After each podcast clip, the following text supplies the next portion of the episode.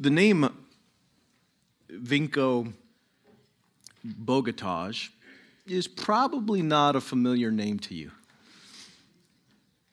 But in the 1970s and 80s, just a, just a four second black and white video clip of him was arguably the most famous video in the entire world.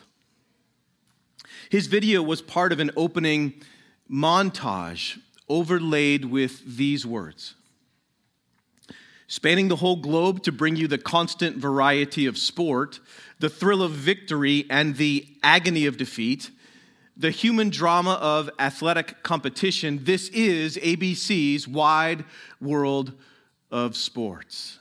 So you may have guessed it. Vinko Bogataj was the agony of defeat guy. He was, he was a ski jumper who came gliding down the launch ramp, but just before takeoff, he, he slipped and started spinning wildly out of control. He flew off the elevated platform and crashed into a group of spectators. He wiped out so dramatically that people cringed every time they saw the beginning of the show. In fact, the crash was so iconic, very, very few people can remember any other scene from the show's opening other than his crash. In other words, he was viral before viral was a thing. the thrill of victory and the agony of defeat are, are, are two feelings that line up on opposite ends of the spectrum of human emotion. The thrill of victory is often strongest when defeat seems certain. But with a sudden turn of events, victory is won.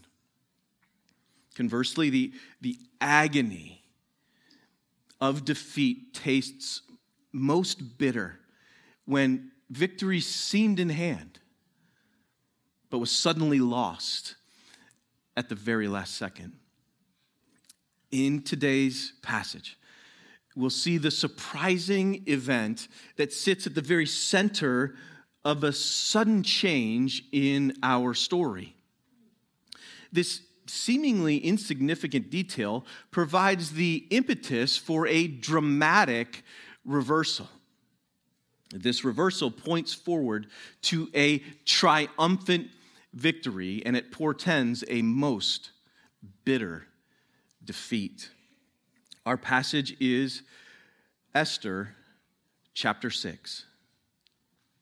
Recall that as chapter 5 came to a close, Haman had just given approval for this impaling pole, 75 feet high, to be constructed overnight so that he could execute Mordecai on it. Hear then the word of our great God on that night, the king could not sleep. And he gave orders to bring the book of memorable deeds, the Chronicles, and they were read before the king.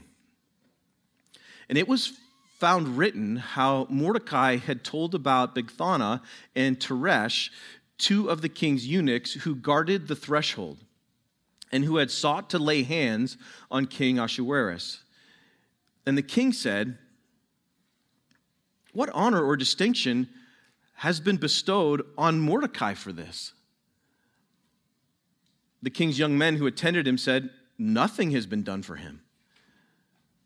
And the king said, Who is in the court? Now, Haman had just entered the outer court of the king's palace to speak to the king about having Mordecai hanged on the gallows that he had prepared for him. And the king's young men told him, Haman is there standing in the court. And the king said, Let him come in. So Haman came in. And the king said to him, What should be done to the man whom the king delights to honor? And Haman said to himself, Whom would the king delight to honor more than me. Haman said to the king, For the man whom the king delights to honor, let royal robes be brought, which the king has worn, and the horse that the king has ridden, and on whose head a royal crown is set. And let the robes and the horse be handed over to one of the king's most noble officials. Let them dress the man whom the king delights to honor, and let them lead him on the horse through the square of the city, proclaiming before him, Thus shall it be done to the man whom the king delights to honor. Then the king said to Haman, Hurry, take the robes and the horse as you have said, and do so to Mordecai the Jew, who sits at the king's gate. Leave out nothing that you have mentioned. so Haman took the robes and the horse and he dressed Mordecai and led him through the square of the city, proclaiming before him, Thus shall it be done to the man whom the king delights to honor. then Mordecai returned to the king's gate. But Haman hurried to his house, mourning and with his head covered. And Haman told his wife Zeresh and all his friends everything that had happened to him. Then his wise men and his wife Zeresh said to him, If Mordecai, before whom you have begun to fall, is of the Jewish people, you will not overcome him, but will surely fall before him. While they were yet talking with him, the king's eunuch arrived and hurried to bring Haman to the feast that Esther had prepared. So, Lord, now lead us by your Spirit to reveal your greatness to us, we pray. We, we pray this in Jesus, our beloved Lord. In his name we're praying this, Lord. Amen. So, we can describe the main, main idea of Esther 6 like this God's sovereignty is often displayed most significantly in the details of seemingly insignificant situations. I wonder if you've seen that in your own life. God's sovereignty is displayed most significantly in the details of seemingly insignificant situations. And I want to look through two lenses this morning as we approach the text. The first one is the hinge lens. In other words, I want to look for the, the turning point in the story here. And then, secondly, I want to look through the, the, the honor lens or the honor dishonor lens and, and, and see that theme just threaded throughout this particular chapter. But we'll begin with our first lens. If you remember back a few weeks ago in our introduction to the book of Esther, I mentioned that the author's use of time kind of clues us in to what's centrally important. Just in the first three chapters of Esther, nine years pass. But as you get into the central part of the book, into the heart of the book, in chapters five and six and seven, these events occur over, over a total of just two days. In other words, pay close attention because something significant is unfolding. Now, the way God acts in the world, the way he displays his authority and his power and his sovereignty is just remarkable to me. I mean, since God is all powerful, it wouldn't be surprising at all to us if He just constantly mesmerized us with His absolutely unassailable power. But as, as impressive as things like stars or, or galaxies are, God often tends to exercise his sovereignty to exert his power in almost imperceptible ways. In fact, God seems to like to stack the deck against himself as much as possible and then show his invincible power, often in the subtlest of ways. It's fascinating. But if you think about it, the, the level of wisdom and knowledge and strength and authority, of creativity and of control, if you think about it, to show power subtly is even more impressive than just demonstrating brute force. In tough situations, when God acts with, with, with just enough influence to ensure the outcome that he desires, it leaves us absolutely in awe of his ways. Now, biblical examples of this type of subtle strength, subtle sovereignty, are numerous, like sending a conquering king from heaven to earth whose life starts out in his mother's womb. And his mom was a virgin. Subtle, mind blowing. Or think about the Old Testament. Father Abraham's, the patriarch of our faith, his wife was 90 and barren. And yet, God promised to bring a kingdom heir through her.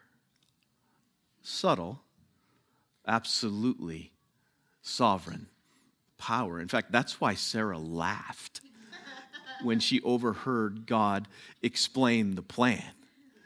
But God wasn't joking. Barrenness also afflicted Samson's mom. That is, before he was born, as well as Hannah, who bore the prophet Samuel. Subtle, sovereign. Through them, God showed his ability to follow through with, well, everything that he promises. Or think about God's interaction with, with Gideon. He told Gideon, You have too many soldiers with you for me to give the Midianites into your hand. What does that even mean? Why would God say that? You have too many soldiers for me to defeat Midian. Why? Judges 7 2, it's too many people, lest Israel boast over me that my own hand has saved me. In other words, it's too many people to accomplish God's promises or God's purposes because he wants to be glorified among his people. So God dropped Gideon's fighters from 32,000 down to 300, and then God routed the Midianite army which was so massive, the men looked like locusts covering the desert. Their camels were so numerous, they were like sands on the seashore. Now, that is stacking the deck against yourself. Yet, God destroyed their entire army in one night with trumpets and broken pots. Therefore, to God alone is the glory. In fact, God seems to prefer to do a lot with a little. Whether he does so dramatically or in ways that are so subtle, they can almost seem coincidental. Have you ever felt comparatively small on the, on the gifting spectrum? Or have you ever wondered why it seems that Des- despite your efforts, you're only somewhat effective or partially successful, whether it's work or ministry or even raising your family. Could it be that your specific situation is actually intentional on God's part? Even if that's just for a season? Perhaps God is teaching you the same thing He taught the Israelites with the Midianites to rely more fully upon Him for power and to trust more fully in Him for the results of whatever happens next, so that He alone will be glorified in your life. And that will happen when you when you realize there is no other hope that I have except for God and I have to depend upon him. Then you say soli deo gloria forever and ever and ever. But ask the ask the spirit to open your eyes because your deliverance may be at hand, but it may be far more subtle than you ever dreamed. I mean, even if your situation is bleak or if the obstacles seem insurmountable, know that God has a habit of stacking the deck against himself so that he can reveal himself in glory to his people. He loves to do that. God can do anything he wants. Just think about it. Since God is for us, as the people of God, being outnumbered by our enemies is actually irrelevant to us. Being outfinanced by those opposing us is actually impossible. And being outsmarted is also, if we are depending upon God.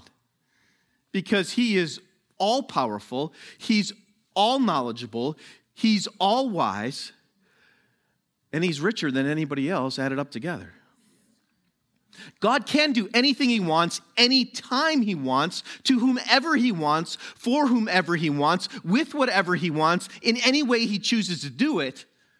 So fear not, dear saint. Never, ever, ever lose hope. God is for us. In Esther, God really has stacked the deck against himself. A decree of destruction has gone out across the land that the people of God will be completely destroyed by the most dominant nation on earth. I don't think God was nervous.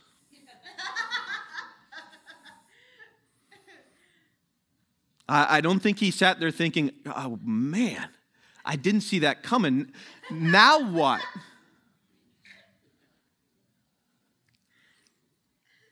Further, there's only two people who are in a position to help. The first one just risked her life by entering the presence of the king, and the outcome of that conversation is still pending. The other who can help has an arch enemy who is bent on killing him. We might think about it like this there is a, a, a tidal wave of pending doom and unrelenting fury that is just cresting over the heads of Esther and Mordecai and God's people at this point in the story for all intents and purposes, they're dead. But the structure of the book of Esther and the centrality of chapter 6 in particular is the hinge upon which the entire story turns. Everything turns now. Have you ever experienced a just a seemingly insignificant event in your life that turned out to be extremely important. Perhaps even an event upon which your entire life turned.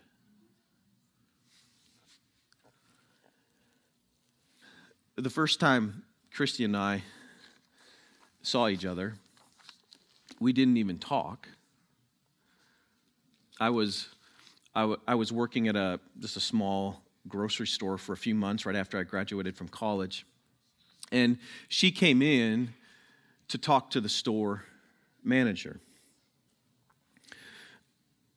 I remember seeing her, and I remember thinking she seemed a little bit out of place because I was used to dealing with truck drivers and delivery guys all day long. And she was way prettier and way classier than the guys that I typically dealt with. But she wasn't there to see me. So I didn't think that much about it. That is until she returned to the store the next day. And what happened next is a story for another day. but my point is, I had no idea. I had no idea that the, that the gorgeous woman I had just seen, even if ever so briefly, would one day become my covenant bride. She would one day become the mother of our two, three, four, five, six children. It's amazing. She's amazing. God's amazing. But, but that, that seemingly insignificant encounter, where unbeknownst to either of us, we actually did take note of the other, that insignificant encounter yielded a lifetime of joys. Listen to how dramatically Esther turns in just one chapter. At, at, the close of chapter 5, tell me, who has the upper hand? You got it. his wife Zeresh and all his friends said, Let a gallows 50 cubits or 75 feet tall be made. And in the morning, tell the king to have Mordecai hanged upon it. Then go joyfully with the king to the feast. This idea pleased Haman, and he had the gallows made. He's in control. Chapter 6, verse 13. Haman told his wife Zeresh and all his friends everything that had just happened. Then his wise men and his wife Zeresh said to him, if Mordecai, before whom you have begun to fall, is of the Jewish people, you will not overcome him, but will surely fall before him. Who has the upper hand now? Mordecai. Much more on that little section next week.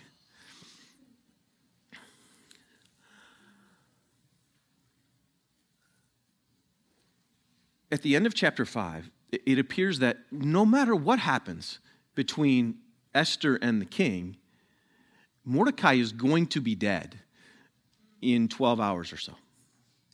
There's, there's no way around it. The gallows is being constructed through the night, and the thought of executing Mordecai is consuming Haman's mind.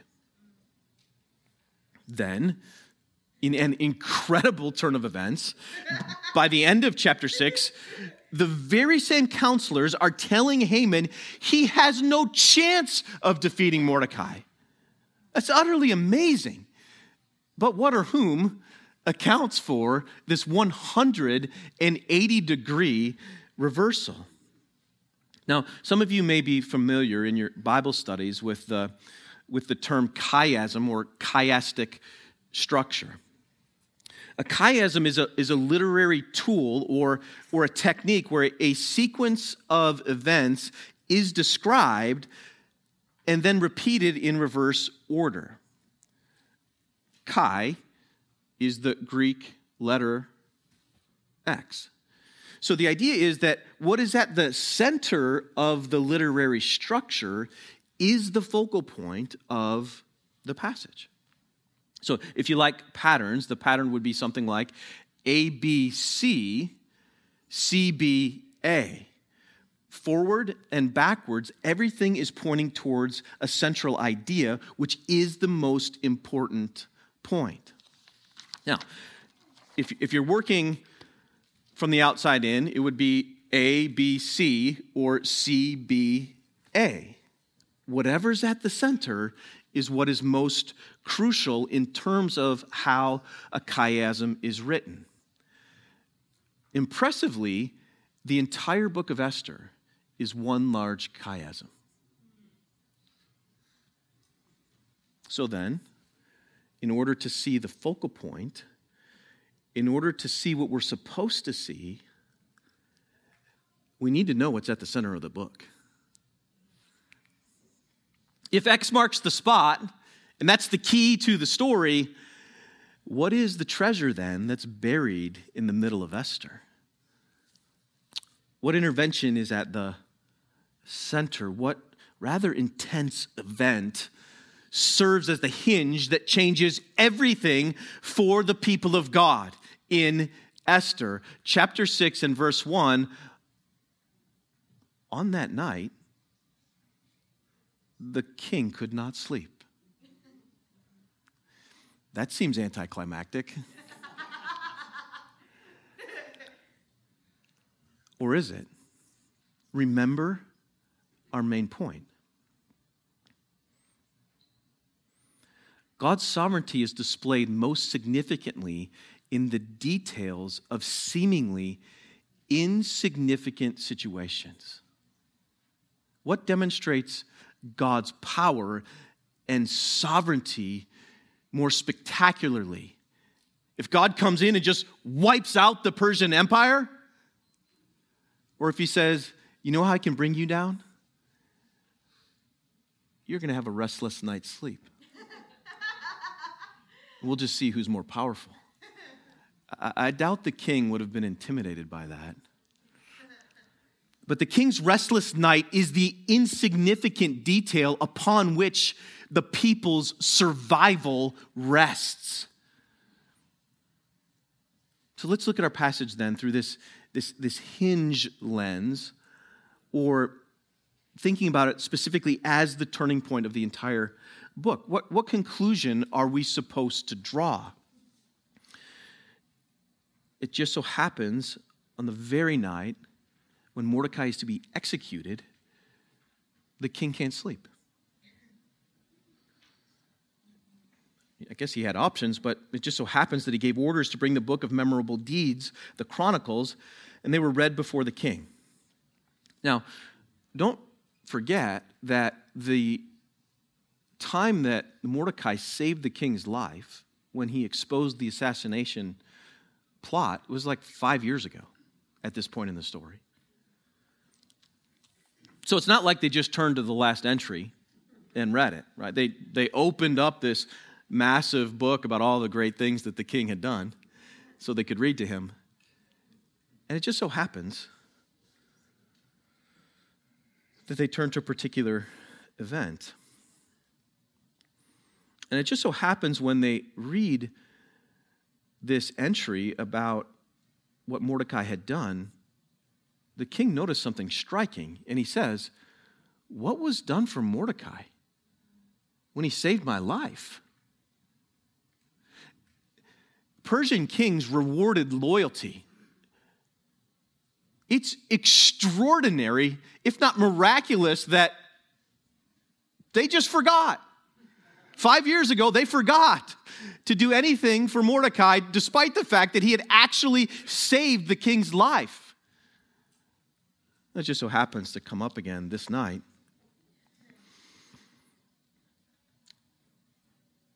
But as they're talking, it, must be the case that the king heard something out in the court. I mean, it's nighttime, it's the middle of the night, it's got to be quiet. But he hears somebody out in the court. So he asks, Who's in the court? And Haman had just entered the outer court of the king's palace to speak to the king about having Mordecai hanged on the gallows that he had prepared for him. So the young men say, Haman's standing in the court. So the king says, Great, bring him in. It just so happened that Haman couldn't wait till the morning. He couldn't wait till the morning to execute Mordecai, so he had to come in the middle of the night, which is the only reason he's standing there. And it just so happens that the king didn't mention Mordecai's name when he said to Haman, What should be done to the man whom the king delights to honor? And it leads to an incredible reversal here in an instant. The question is, what conclusion are we supposed to draw? Is not the conclusion that there's no other explanation than that God Himself, though He's not referenced, has rescued Mordecai and reversed his plight in utterly epic fashion? And since this section is the very center of the book of Esther, is not this reversal designed to be a harbinger of things to come for the people of God? And if this dramatic turn of events is pointing forward to the people of God or for the people of God, then we need to consider to what is this turning point actually pointing? For this answer, we need to look through our second lens, the honor lens. Now, as I reference some parts of the passage, this time be thinking through the lens of honor and dishonor. This was an honor shame culture. So, so note first the dishonoring humor that signals that the power of the empire is not actually as impressive as it appears. So, as we come out of chapter 5 and move into chapter 6, recall, recall Vashti's refusal to allow herself to be gawked at by the king and by his officials way back in chapter 1. As a result of that bold decision, a decree went out across the whole empire that said all women must give honor to their husbands, high and low alike. And then just savor the irony. savor the irony that the king's wife, Esther, is directing his actions at this point between the two banquets. And then just savor the irony that Haman's wife, Zeresh, is actually directing his decisions at this point. So, number one and number two in the kingdom aren't so powerful or competent after all. Uh, that's enough to make an Old Testament Jew smirk as he hears this story read.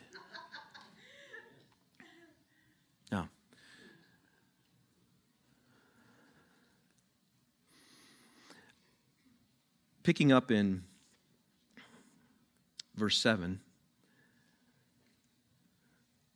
Haman said to the king, in answer to the question, Whom would the king delight to honor more than me?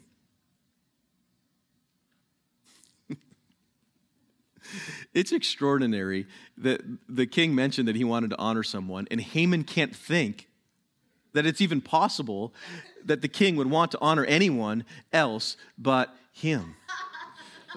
But back to last week, that's why our self deception and our idolatry is so blinding to us. Whom would the king delight to honor more than me? Hmm.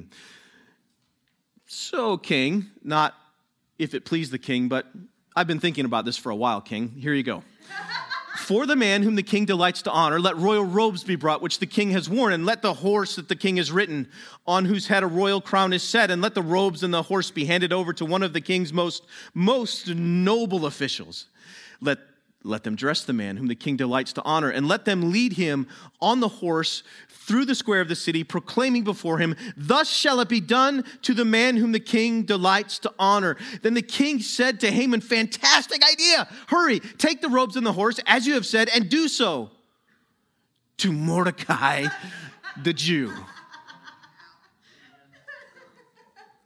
Now, if, if, if you were the producer and, and you were you were filming this and you saw Haman leading Mordecai around the city, proclaiming before him, Thus shall it be done to the man whom the king delights to honor, how would you direct that scene? what is, what is Haman's facial expression at this point, right? I mean, you picture him going, Thus shall it be done to the man whom the king delights to honor. Except that if Haman does that, the king will kill him. So it has to look more like this Thus it shall be done to the man the king delights to honor. but if you zoom in on his face, it tells the whole story. This is as embarrassing and infuriating as it could possibly be for Haman. But as Art referenced when he preached at the end of chapter 1, the one who is able to laugh in the face of the evil empire will never successfully be assimilated into it. Satire is thus a powerful antidote to despair. Or in our context, laughing at the enemy is a way of showing dishonor. It's a way of saying, I oppose your ideals. I oppose your values. I oppose your actions. No matter how important they are to you, they are laughably absurd to me. And by doing so, I'm telling you, you are no threat to me. I don't care what you do to me. That's the heart of the matter. Now, this turn of events is it's, it's as sudden as it is just spectacular. This has just happened over the course of a few hours. just a few hours ago, what was Mordecai doing? He was, he was laying in dust and ashes, mourning the death sentence that had been given to his people. But this common civil servant who had, who had not been recognized for saving the king's life has now been utterly transfigured, even if ever so briefly. He's been exalted higher than you could possibly imagine just a few hours before. Mordecai, the righteous Jew, is now robed in kingly attire, and he's riding the war horse of the most powerful man on earth. As a proclamation is made over him, thus shall it be done to the man the king delights to honor. It's hard not to think of another far more righteous Jew who ever so briefly, despite his rather common appearance, was transfigured on the mountain ever so briefly, revealing his true nature as God's glorious king, as a proclamation was declared over him This is my beloved Son, in whom I am well pleased. What's fascinating is after these events of exaltation, both of these Jews went right back to work. Verse 12 Then Mordecai returned to the king's gate. And we know Jesus walked right back down the mountain. In a kind of double imputation of honor and dishonor, not only was Haman's joy and honor transferred to Mordecai, the shame and mourning of Mordecai was transferred to Haman as he, as he sneaks home with his head covered, utterly, utterly ashamed. The Jews' hopeless situation has been completely reversed just in an instant. The triumph of Mordecai previews the total deliverance of God's people from certain death and their coming triumphant victory. The debasing of Haman predicts the downfall of those trying to destroy God's people and their coming bitter defeat. The turning point or the hinge for the people of God in Esther was the sovereignty of God exercised just ever so subtly over a sleepless night in Susa, reminding the king that a righteous Jew had saved the king's life the hinge for the people of God now is God's provision of a king who laid down his own righteous life for the unrighteous, that he might bring us into the presence of God, full of joy and emptied of shame. Jesus is the hinge upon which the door of eternity swings foreshadowing what is to come. Mordecai the Jew has, has tasted the thrill of victory ever so briefly. And Haman, the enemy of God, has replaced Vinko Bogataj as the poster boy for the agony of defeat. So, as we turn now to the communion table, I want us to consider one more thought. As much as we revel in the, the reversal orchestrated between God and his enemies, the symbolism of this table is a stark reminder that we too were once God's enemies until a particular turning point in our life when we submitted our hearts and life to the ultimate hinge of all eternity, and that was Calvary's cross. God has intervened in some of our lives in a way that we might describe as subtle. In others, in a way that could not be described in any other way than dramatic. But whether, whether you view your conversion as subtle or dramatic, God has worked with equal sovereign power in both to rescue you from your sin. We were once enemies of God, and now, now we are seated at his fellowship table. We traded our guilt and shame for the innocence and joy of the holy and righteous one. It is through his blood that our seat at this table was purchased on Calvary's cross. Praise be to Jesus and to his heavenly Father and to the most holy Spirit of God forever and ever and ever. Amen.